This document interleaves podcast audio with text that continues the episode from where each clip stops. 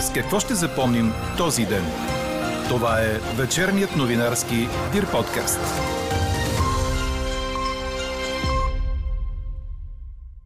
С това, че покачването на минималната работна заплата е економически проблем. През годините е доказано, че това не е ефективен барометр и не води до позитиви.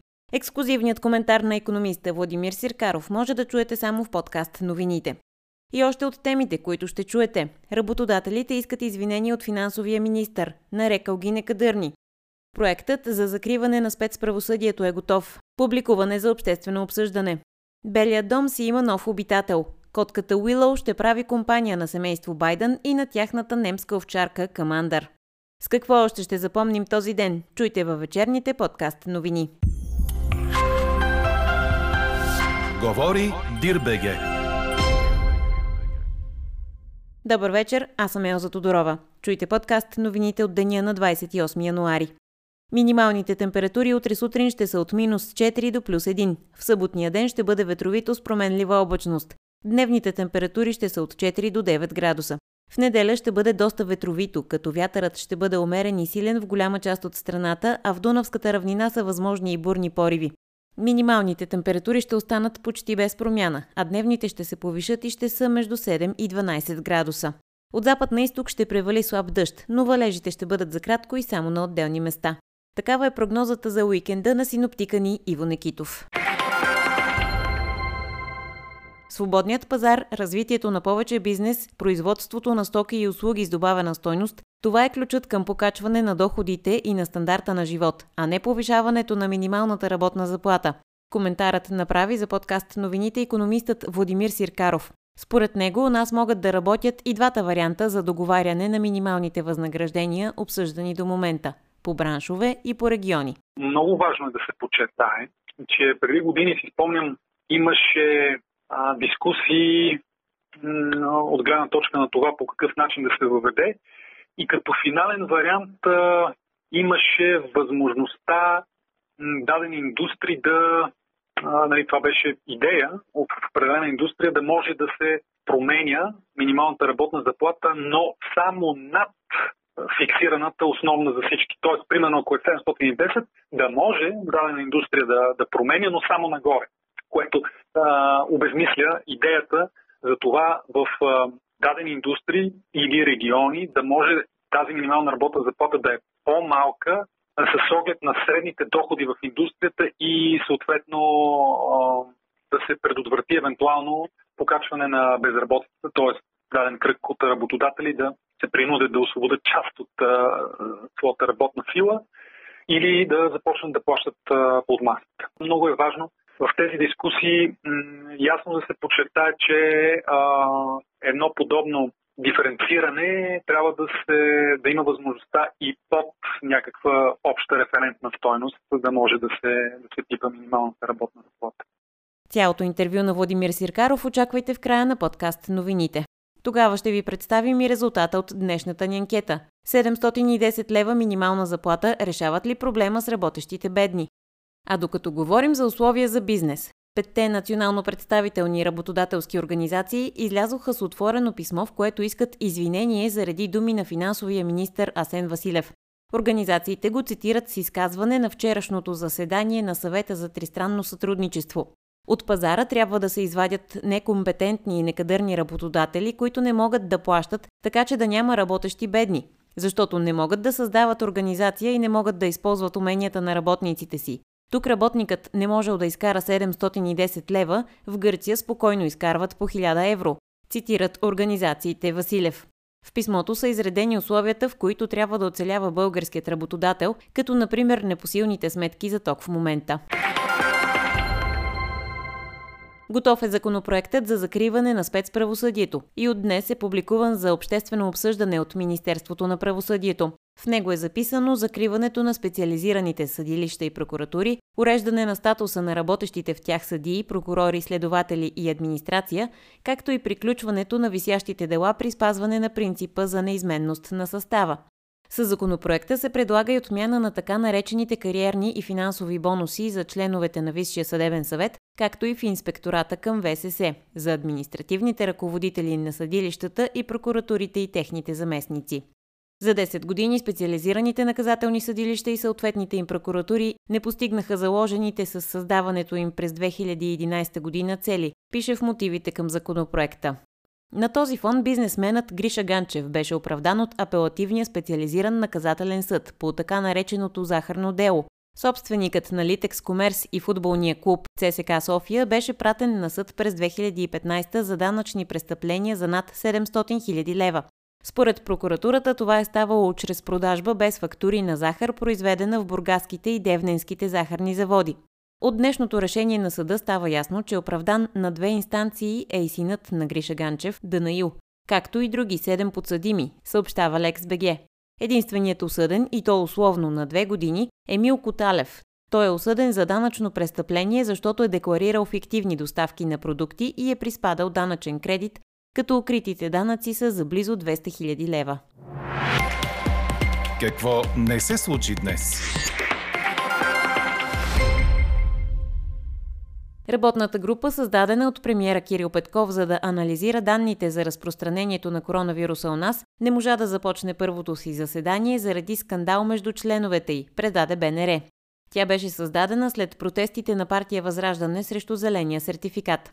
Представителите на правителството и на партията обаче днес се скараха заради това, че от Възраждане излъчвали срещата във Фейсбук. Професор Радка Аргирова, която е съветник на премиера Петков, нееднократно възрази срещу излъчването на работната среща в социалните мрежи. Това е заповед на министър-председателя, в която пише, като се завърши, да се представи доклад. В заповедта пише ли, че е забранено да се излъчва? Не в заповедта пише Значи какво не нарушаваме трябва да се направи, а не какво не трябва. Чудесно. След дълъг спор, участниците в срещата не стигнаха до консенсус и се разотидоха. По-късно в колуарите на Народното събрание експертът от Възраждане доцент Атанас Мангаров коментира. Нашата цел беше хората да чуят какво ние имаме да кажем и какво имат да кажат те. Явно, че някои хора това не ги устройва и има неща, които те искат да останат скрити. Оставаме на темата COVID. Страната ни е отказала доставки на новата американска вакцина Новавакс заради достатъчни количества от вече прилаганите тук вакцини. Това решение е взето от служебния кабинет още през август миналата година. Затова пък България проучва възможности за доставяне на съответната вакцина от Швеция, обяви по време на парламентарния контрол здравният министр Асена Сербезова. За последното денонощие поставените дози вакцини са малко над 12 600. Положителни за COVID са били 9874. В болници се лекуват малко над 5400 души, от които 520 са в интензивни отделения. Починали са 78. Нови противоепидемични ограничения се налагат в Пловдив и Добрич. В Благоевград и Бургас влизат в сила нови мерки от понеделник, а в Стара Загора се удължава срока на действие на настоящите. Няма да има промени в състава на комисията, която обсъжда историческите въпроси с Република Северна Македония. Това каза премиерът Кирил Петков пред парламента, където беше изслушан за постигнатото на срещите му с северно-македонския премьер. Не игнорираме и не слагаме по-нисък приоритет на българската позиция, каза още Петков. Той е категоричен, че изобщо не смята да дискутира темата за македонското мълцинство у нас. По никакъв начин не игнорираме или слагаме на по-нисък приоритет българската позиция, даже напротив. За първ път министър-председателя Ковачевски каза, че той не вижда проблем с карването на българите от Република Северна Македония в тяхната конституция. Не каза време, не се обвърза с времето, но това за първ път той го обяви. Дори в историческата комисия потвърдиха, че ще има три срещи в следващите няколко месеца. Не смятам да сменям никакви членове на нашата комисия. За две седмици да говорим за 4 плюс 1 вместо 5 плюс 1, да имаме три меморандума подписани и да имаме календар, където тези групи да се срещат всяка седмица, аз мисля, че това е добре свършена работа за последните две седмици. От към теми за македонско малцинство абсолютно неприемливо, недопустимо. Това българско правителство не би отворило, дори не би открехнало вратата по такава тема, така че аз даже не смятам да я дискутирам. Твърдо не там, въобще по тази тема. Междувременно президентът на Северна Македония Стево Пендаровски прие в резиденцията си представители на нерегистрираното в България движение Омо и Линден, както и на няколко други граждански издружения. Разговаряхме за тяхната работа и дейността им в областта на човешките права, насърчаване на толерантността и изграждането на гражданско общество, написа след срещата Пендаровски в профила си във Фейсбук.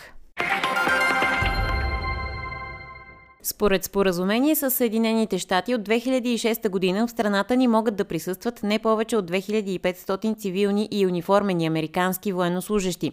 Това напомни пред депутатите в парламента военният министр Стефан Янев, който отговори на въпроси на народните представители. До момента, от 2006 година насам, не е имало случай, в който американските военнослужащи дори да са доближавали цифрата от 2500 души.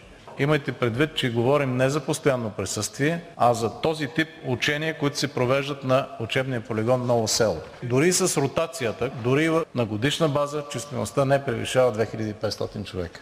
И още по темата за Русия-Украина.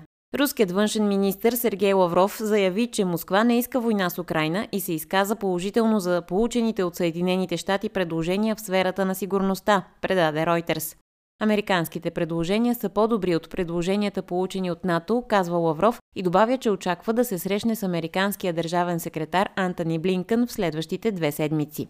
В същото време американският президент Джо Байден предупреди в телефонен разговор с украинския си колега Володимир Зеленски, че, цитирам, има ясна възможност Русия да започне военна операция в Украина през февруари. Четете още в Дирбеге! Даниил Медведев се класира за втора поредна година на финала на Australian Open, след като отново спря Стефанос Циципас на полуфиналите, предаде Корнер. Руският номер 2 в света триумфира с 7 на 6, 4 на 6, 6 на 4 и 6 на 1 след 2 часа и половина на корта и ще играе с Рафаел Надал на големия финал в неделя. Това беше пореден вълнуващ епизод от съперничеството между Даниил и Стефанос, които рядко успяват да прикрият липсата на каквато и да е симпатия между тях. Продължава обаче доминацията на Руснака, който побеждава своя опонент за седми път в 9 мача и за трети пореден в големия шлем. Така за четвърти път е на финал, докато Циципас пропуска шанса си за втори такъв след този на Ролан Гарос през миналата година. Чухте вечерния новинарски Дир подкаст. Подробно по темите в подкаста четете в Дирбеге. Какво ни впечатли преди малко?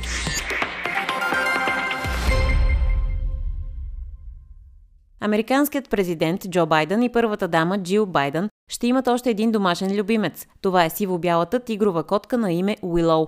Първата дама я кръстила народния си град в Пенсилвания Уилоу Гроув. Котката идва от ферма в Пенсилвания, след като направила впечатление на Джил Байден, прекъсвайки нейно изявление по време на кампанията през 2020 година, като скочила на сцената при първата дама. Виждайки тази химия помежду им, собственикът на фермата разбрал, че Уилоу принадлежи на доктор Байден, казва говорител на Белия дом. Там не е имало котешки обитател след Индия, питомката на президента Джордж Буш. Каква я мислехме, каква стана?